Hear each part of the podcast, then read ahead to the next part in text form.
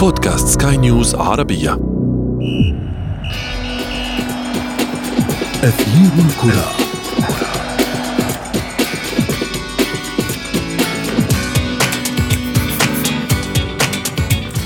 الملاعب العربية أنجبت العديد من نجوم كرة القدم لاعبون بمهارة عالية قطعوا تذكرة الاحتراف في الخارج فتألقوا في أندية ودوريات عالمية. وهناك لمع نجمهم أكثر فعادوا إلى منتخبات بلادهم ليثبتوا ذلك. فهل تشعر أنديتهم المحلية بالندم على التفريط بأبنائها؟ أم أن الأمر يتعدى صلاحيتها؟ نجيبكم في حلقة اليوم من أثير الكرة معي أنا شذى حداد والانطلاقة من أبرز العناوين. ألمع النجوم في أوروبا كانوا صفقات فاشلة بنظر أندية محلية. ال Champions League يعود للواجهة سريعا وترقب لعودة الدون رونالدو من أزمة كورونا. وفي فقرة ما لا تعرفونه عن كرة القدم نكشف لكم الإدمان الذي عانى منه ميسي في بداياته وكاد أن يقتل فيه الحلم البرشلوني.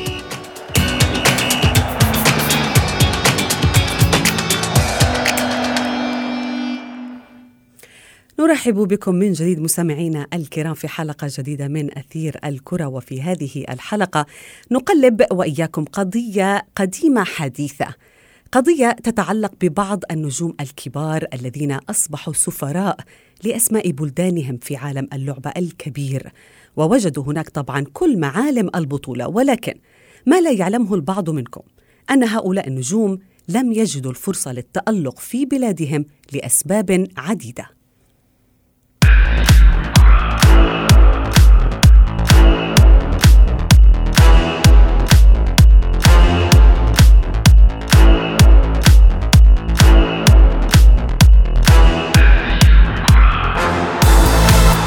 للحديث أكثر حول هذا الموضوع. يسعدني أن ينضم إلي الآن نجم من نجوم الكرة الأوروبية ومنتخب مصر السابق كابتن أحمد حسام ميدو. مساء الخير كابتن ميدو. مساء الخير شاذ إزيك؟ أهلا بك كابتن ميدو. يسعد أوقاتك. أهلا بحضرتك أهلا بك. ميدو كلاعب آه، احترف في عدد من الدوريات الأوروبية الكبيرة وترك بصمته الخاصة وأيضا في المنتخب المصري وخط أيضا مجال التدريب. بالبداية ما رأيك بصورة اللاعب العربي حين يتألق خارج بلاده في عالم اللعب الكبير.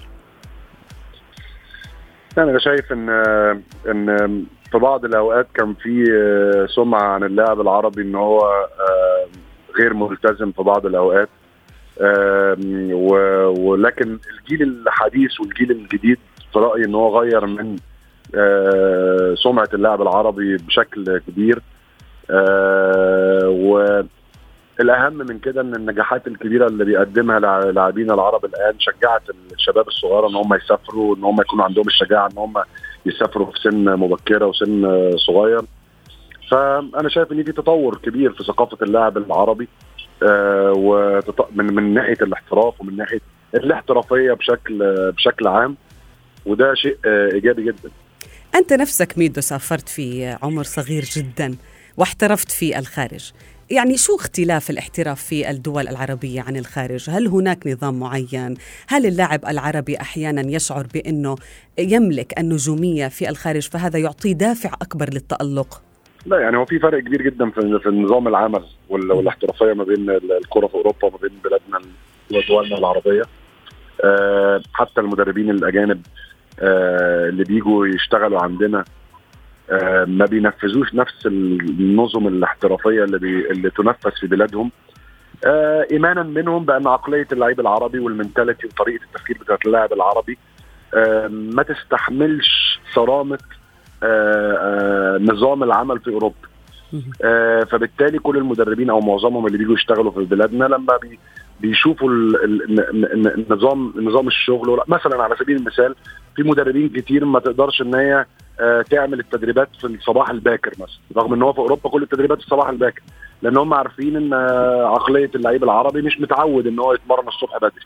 فبالتالي بيخش يشتغل على نفس النظام اللي عندنا ما بيبقاش عايز يغير حاجات كتير علشان ما يعملش ارباك لنظام آه، اللاعبين.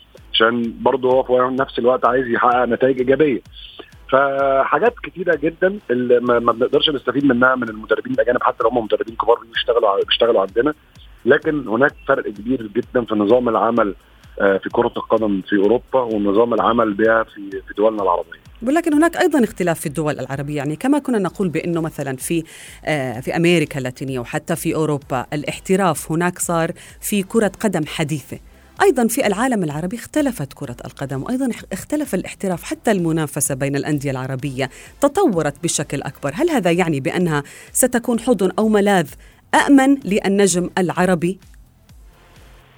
لا لا لا, لا. أنا ما معلش بختلف معاكي في الرأي. اختلف. آه أنا في رأيي إن اللعيب العربي آه بالذات صغير السن ما بيفضلش إن هو يطلع يسافر يحترف في أوروبا لأنه بيتقاضى في بلاده آه أضعاف أضعاف ما يمكن أن يتقاضاه في أوروبا. آه وده السبب الرئيسي اللي مخلي لعيبة كتيرة جدا صغيرة مش عايزة إن هي مش عايزة إن هي تسافر. آه في الإمارات مثلا لما يكون ولد صغير عنده 19 أو 20 سنة وموهبة وعنده عرض إن هو ممكن يسافر لسه يبدأ من الصفر في أوروبا يقول لك لا أنا اسافر ليه؟ وأنا ممكن مثلا آخد في أحد الأندية الإماراتية خمسة وستة مليون. آه نفس الكلام عندنا في مصر. آه ولاد صغيرة آه بياخدوا في الزمالك وللأهلي والأهلي. أربعة وخمسة مليون جنيه وهم عندهم 18 و19 سنة و20 سنة. فبالتالي لما بيجي لهم عروض من من أوروبا من أندية أصغر لكن أندية في أوروبا بيقول لك لا أنا أقعد في بلدي وأنا نجم في بلدي. وباخد فلوس كويسة وقاعد في وسط أهلي إيه اللي يخليني آخد تجربة الاحتراف وآخد مخاطرة على نفسي؟ نعم. ده السبب الرئيسي. إنما مستوى الكرة العربية لا يمت بأي صلة بمستوى الكرة في العالم. على مستوى الأندية وعلى مستوى المنتخبات. كل الأندية وكل المنتخبات. هناك فارق كبير جدا جدا بين وطبعا بتكلم على الدوريات الأوروبية الكبرى ما بتكلمش على الدوريات الضعيفة يعني. نعم. فطبعا إحنا بعيد بعيد تماما عن مستوى كرة القدم الحقيقي ولكن حجم الاستثمارات اللي موجود في عالمنا العربي بيدفع اللاعب إن هو يبقى في الشرق الأوسط وإن هو يبقى يلعب يبقى إن هو يلعب في, في, في بلاده على أو يفضل إن هو يلعب في بلاده على إن هو يسافر في اوروبا ويخوض تجربة الاحتراف. نعم نعم. ميدو حديثنا متواصل ولكن بعد هذا الفاصل وأنتم أيضا مستمعينا الكرام ابقوا معنا لنعود في أثير الكرة. أثير الكرة.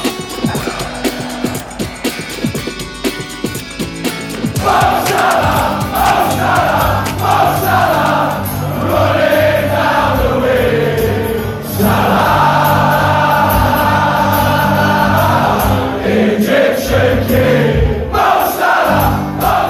بكم من جديد في أثير الكرة. أعود لمواصلة الحديث مع نجمي كابتن أحمد حسام ميدو للحديث عن النجوم العرب الذين يتالقون في سماء أوروبا. كابتن ميدو هناك العديد من التقارير والأدلة أيضا التي تتحدث عن مثلا رفض الزمالك والأهلي. لصفقتين كبيرتين أو نجمين كبيرين تألقا ويتألقان في سماء القارة العجوز هما أوباميانغ ومحمد صلاح. عندما تشاهد هذه الأندية ما يفعله اللاعبان الآن في أوروبا، ماذا تفكر؟ كيف تشعر؟ هل تندم على التفريط بهذين النجمين مثلا؟ لا بالعكس سعيد لأن لماذا؟ لأن هم تخيلي لو محمد صلاح كان بقى في لو مصر بقي ما كان آه يعني لو بقي في مصر كان كان عمر ما يبقى عندنا محمد صلاح. لكن في نفس الوقت في نفس الوقت ده بيخلينا إن إحنا لازم نتكلم عن مشكلة آه ان إن إن الناس ان إن ال system في مصر والنظام في دولنا مش ما دولنا كلها مش ماشي بالشكل الصحيح إزاي؟ إحنا لازم يكون عندنا حاجة اسمها لكل نادي لازم يبقى فيه حاجة اسمها scouting team scouting team ده اللي هو فريق المقيمين أو الكشافين. الفريق ده هو اللي بيقيم اللاعب الصغير أو اللعيب اللي طالع. لكن عندنا للأسف في مصر تلاقي مثلا رئيس النادي هو اللي بيقيم اللعيب أو هو اللي بي بي بي بي بياخد قرار إن هو يضم اللعيب من عدمه. في حين إن في أوروبا تلاقي صاحب النادي مثلا أو الملاك ما لهمش أي علاقة بالناحية الفنية. الناحية الفنية دي لأهل كرة القدم. تعود للمدرب. مش المدرب بس. ال ال ال ال كل فريق في أوروبا شذا عندهم آه فريق آه scouting team يعني فريق اللي هو اللي, شغلته إن هو بيحضر اللعيبة للمدرب الصفقات للمدرب. كشافين يعني بيسافروا بيروحوا بيستقطبوا النجوم. وبيسافروا بيسافروا أوروبا تلاقي مثلا فريق كبير مثلا زي مثلا مان يونايتد هتلاقي عندهم كشاف في إيطاليا هتلاقي عندهم كشاف في, إسبا... في إسبانيا. بيلف على المباريات ويتفرج على مباريات الناشئين ومباريات الدرجة الثانية ومباريات الدرجة الثالثه في محاوله لاكتشاف موهبة وياما لعيبة كبار طلعوا من آه كلهم من خلال فريق الكشافين وفريق ال scouting ال scouting team اللي موجود لدى الأندية. النظام عندنا في مصر للأسف وفي دولنا العربية ما في كشافين ولكن الموهبة كانت موجودة. يعني محمد صلاح كان يبحث عن فرصة. ما هو مين هيقيمها شاذة؟ مين هيقيمها؟ لما النهارده مثلا الموهبة موجودة ورئيس النادي اللي هو مثلا ملوش أي علاقة بكرة القدم كان أيامها مثلا الأستاذ ممدوح عباس. هو راجل راجل رجل أعمال ملوش علاقة بكرة القدم. لما هو في الآخر هو اللي بيقيم ضم اللاعب من عدمه بيفوت عليك فرص كتيرة من ضم لاعبين موهوبين ولاعبين ممكن إن هم يعني يعودوا بالنادي على, على بأموال كتيرة جدا وإن هم يرجعوا النادي على النادي فلوس كتيرة جدا. طبعا ال system نفسه لازم يتغير، إحنا عندنا في مصر دلوقتي في بعض الأندية ابتدت تشتغل بشكل صحيح، ابتدت إن هي يبقى عندها ال scouting team بتاعها وابتدت إن هي تقدر إن هي تضم لاعبين بناء على أرقامهم وإحصائياتهم في آخر موسم أو موسمين. وده تطور كبير وأهم تطور ممكن يحصل عندنا في كرة القدم. ومع التطور الكبير للاعب العربي ونحن نشاهد عدد كبير من النجوم سواء من المغاربة أو المصريين أو غيرهم. ميدو بخبرتك الكبيرة واحترافك في الخارج والمنتخب المصري وغير ذلك، هل برأيك من الممكن أن نشاهد نشاهد لاعب عربي مثلا كأفضل لاعب في العالم؟ وكنا قاب قوسين أو أدنى من أن نشاهد ذلك. والله يعني أنا شايف إن محمد صلاح ورياض محرز هما الاثنين قربوا بشكل كبير جدا إن هم يكونوا في على الأقل في أفضل ثلاث أربع لاعبين في العالم. وده بيدي أمل للشباب الصغيرة إن أنتوا لو اجتهدتوا وأخلصتوا إن اللاعب العربي عنده الموهبة وعنده القدرة إن هو ينافس الكبار وإن هو يكون ما بين الكبار إذا التزم وإذا كان عنده عقلية العقلية الاحترافية إن هو يبقى في القمة لسنوات طويلة. آه فاللاعب العربي عنده موهبة كبيرة جدا. لكن في رأيي آه توقيت السفر مهم جدا لأن لو توقيت السفر اتأخر ده بي بيأخر من أو بي بيعطل اللاعب من إن هو ت develop أو إن هو يعني وهنا لربما ميدو نتحدث عن الإعداد، الإعداد في سن صغيرة في أندية أوروبية أفضل من أن تغادر في سن كبيرة وأنت تطبعت مثلا من عادات أو تقاليد الأندية العربية ده مهم جدا يعني. مهم جدا إن إن اللعيب يسافر في وقت مناسب اللي هو الوقت اللي هو 17 و18 سنة اللي هو الوقت اللي بيسمح فيه الفيفا للعيبة المان يوروبيان أو اللعيبة اللي من خارج الاتحاد الأوروبي إن هم ينضموا لأندية أوروبية وياخد الرحلة من أولها.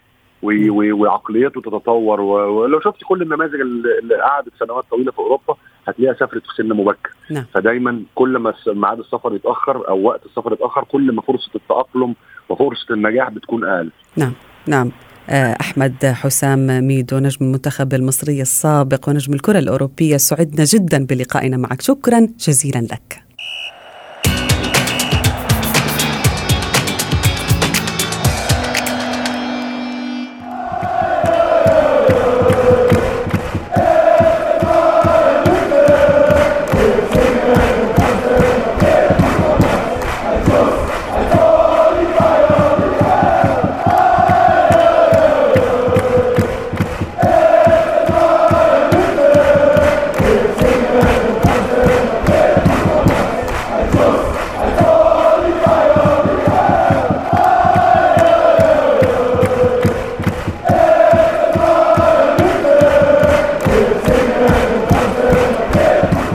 الكرام ننتظر هذا الأسبوع احداثا مثيرة بلغة دوري أبطال أوروبا حين تنطلق الجولة الثانية من دور المجموعات للبطولة الأعرق في القارة العجوز. عدد من المباريات الشيقة ستكون حاضرة وبقوة. في قلب المنافسة. للحديث أكثر عن هذا الأسبوع الكروي الحافل ينضم إلي الصحفي الرياضي مجدي القاسم. مجدي مساء الخير. مساء الخير زميلتي شذا مساء الخير لك ولكل المستمعين. مجدي ما رأيك بمباريات هذا الأسبوع؟ هل هناك قد نشاهد مثلا مفاجآت جديدة كما شاهدنا في الجولة الماضية؟ يعني لا شك في, في نظرة عامة على الجولة الأولى. أعتقد أنه الفرق حتى الآن لم تظهر بالشخصية المطلوبة. التي يمكن من خلالها أن نرشح فريق على آخر. باستثناء ربما بايرن ميونخ الذي ضرب بقوة في الجولة الأولى وأثبت أنه جاهز للمنافسة والاحتفاظ باللقب. وأكد مرة أخرى رغم رحيل تياغو الكانتارا إلا أنه أكد على جاهزيته للمنافسة على اللقب والاحتفاظ بهذا اللقب. وأظهر الكثير من الفوارق عن الأندية الأوروبية الأخرى. لا شك بانه مباراة برشلونة يوفنتوس هي التي تخطف الأضواء بحكم أن الفريقين كبيران وهذه المباراة ربما ونقول ربما بنسبة كبيرة ستجمع ليونيل ميسي وكريستيانو رونالدو بعد ما أكدت التقارير على إنه من الممكن أن يشارك كريستيانو رونالدو إذا حصل على مسحة سلبية قبل المباراة هو سيخضع للفحص الأخير قبل 24 ساعة من مواجهته أمام برشلونة. نعم وبالتالي من الممكن أن نشاهد مباراة عالمية، مباراة داخل مباراة تجمع كريستيانو رونالدو وليونيل ميسي اللي سيطروا على الألقاب الأفضل في العالم على مدار أكثر من عشر سنوات ماضية وبالتالي مباراة داخل مباراة بين كريستيانو رونالدو وليونيل ميسي. فيما تبقى من مباريات أعتقد بأنه بشكل كبير يعني نتحدث عن فرق ربما كفه أرجح للفرق الكبرى في الدوريات الأوروبية.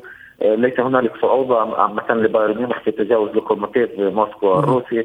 نتحدث عن ليفربول ميتيلاند الدنماركي. بالتالي المباريات تعتبر في المتناول بالنسبة للكثير من نعم. لكبار القارة العربيه دعنا دعنا مجدي نتحدث عنها واحدة تلو الأخرى. يعني إذا أنت ذكرت في البداية مباراة مثلا يوفنتوس وبرشلونة واشتقت كثيرا ونحن جميعا بالفعل اشتقنا للمواجهات التي كانت تجمع كريستيانو رونالدو ضد ميسي وكان هذا واضحا في الكلاسيكو غياب مثلا كريستيانو رونالدو عن الكلاسيكو غاب معه مثلا التحدي أو الندية التي كان يفرضها هذا النجم مع الفريق. ولكن بالنسبة لغيابه في يوفنتوس كيف سيؤثر ذلك؟ وقد شاهدنا بداية بطيئة جدا للنادي بغياب هذا النجم. يعني على صعيد الكاس الإيطالي أعتقد بأن بداية يوفنتوس متواضعه ومتواضعه جدا، الفريق حتى الآن يحتل المركز الخامس بعد مرور خمس مباريات الفريق حقق تسع نقاط وبالتالي يعني سجل ضعيف بالنسبة ليوفنتوس الذي ينافس بقوة هذا الموسم. ينافس ميلان ينافس نابولي ساسولو إنتر ميلان وأتلانتا وبالتالي مهمة اليوفي في الاحتفاظ باللقب للمره العاشرة على التوالي. أعتقد أنها ستكون محفوفة بالكثير من المخاطر لكن يوفنتوس الذي يمتلك لقبين في هذه البطولة يسعى هو العودة للعودة مرة أخرى إلى منصات تتويج بعد غياب تقريبا 24 عام عن منصات تتويج في البطولة القارية بهذا الشكل الجديد بهذه التوليفة التي يصنعها أندريا بيرلو. أعتقد أن الفريق يمتلك مقومات التي تؤهله للمنافسة على اللقب لكن يصطدم بكل تأكيد ببرشلونة الذي يسعى لنسيان وطي صفحة خساره الكلاسيكو أمام ريال مدريد. وحتى هنالك كان في حديث لمسؤول كتالونيا على أنه لقاء برشلونة ويوفنتوس. يعني ربما يشهد عودة الجماهير لكن بشكل محدود. الحديث يدور عن ثلاثة إلى خمسة ألاف متفرج وبالتالي هذا من الممكن أن يعطي يعني إضافة معنوية بالنسبة للاعبين بحضور حتى وإن كان هذا العدد من المشاهدين. لكن الحديث كل الحديث في كتالونيا يدور حول احتمال غياب كوتينيو بسبب الإصابة التي تعرض لها وبالتالي هنالك احتمالية لغياب هذا اللاعب البرازيلي المؤثر في تشكيلة برشلونة. بالنسبة طيب لبايرن ميونخ يعني هذا الفريق الألماني يسجل انتصارات كبيرة. هي لربما المرة الحادية والعشرين اللي بسجل فيها البافاري الفوز بأربع أهداف أو أكثر في عهد هانس فليك. لكن هل الفوز باللقب مرتين على التوالي. هل هو أمر سهل أو صعب بالنسبة للبايرن ميونخ؟ يعني الإعجاز في كرة القدم في العصر الحديث لأن نتحدث عن العصر الحديث حققه ريال مدريد. أن تتوج ثلاثة في ثلاثة ألقاب متتالية أمر يعد في غاية الصعوبة وهو أقرب كما ذكرت للإعجاز الكروي حققه ريال مدريد. لكن أعتقد بحكم الفوارق التي شاهدناها والإعداد البدني الكبير للاعبي بايرن ميونخ وهذه الجاهزية والأداء الكبير الذي قدمه أمام أتلتيكو مدريد في الجولة الأولى كلها مؤشرات تقول بأن بايرن ميونخ سيكون أحد أبرز المرشحين للاحتفاظ باللقب إن لم يكن الأبرز. نعم. طبعا شذا في المباراة المرتقبة لبايرن ميونخ آه، ربما سنشاهد سيرجي جنابري الذي غادر الحجر الصحي المنزلي بعد ما أجرى عدة فحوصات وأثبتت نتيجة هذه الفحوصات بأنها سلبية.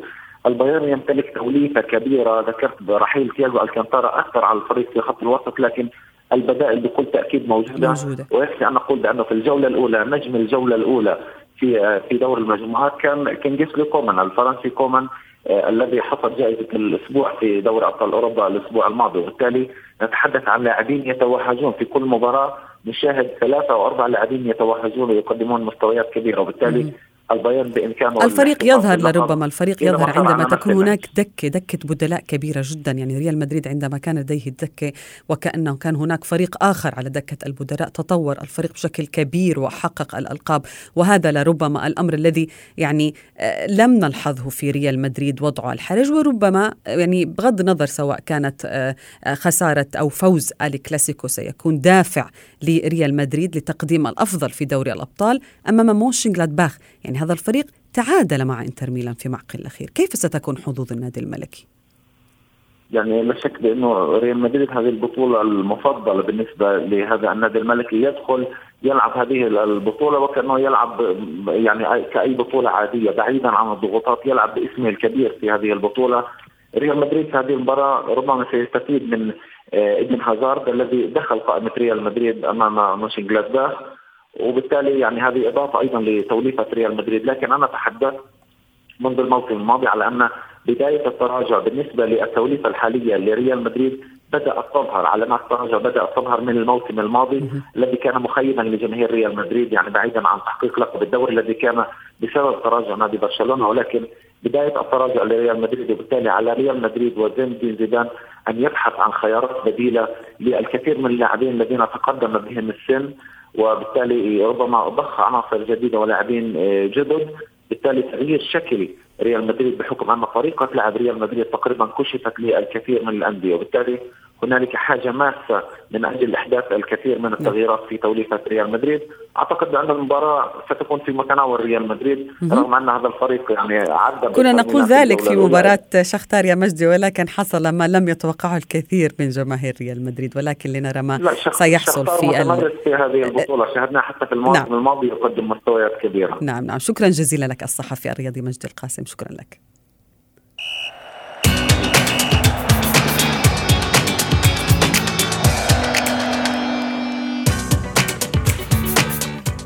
وصلنا إلى فقرة ما لا تعرفونه عن كرة القدم وفيها نكشف لكم كيف أوشك أحد أفضل اللاعبين.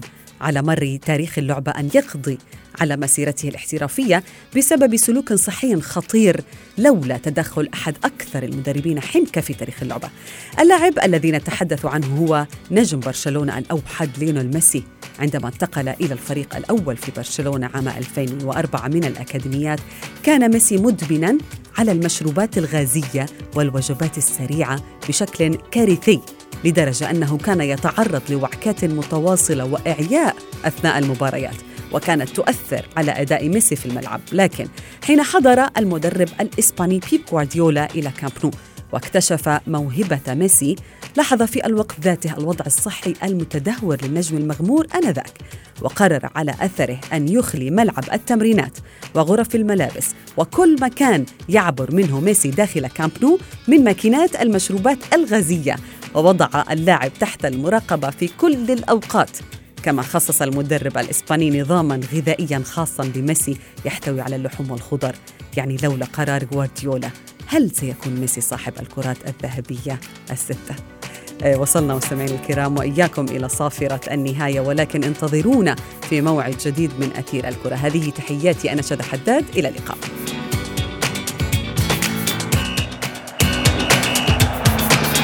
أثير الكرة.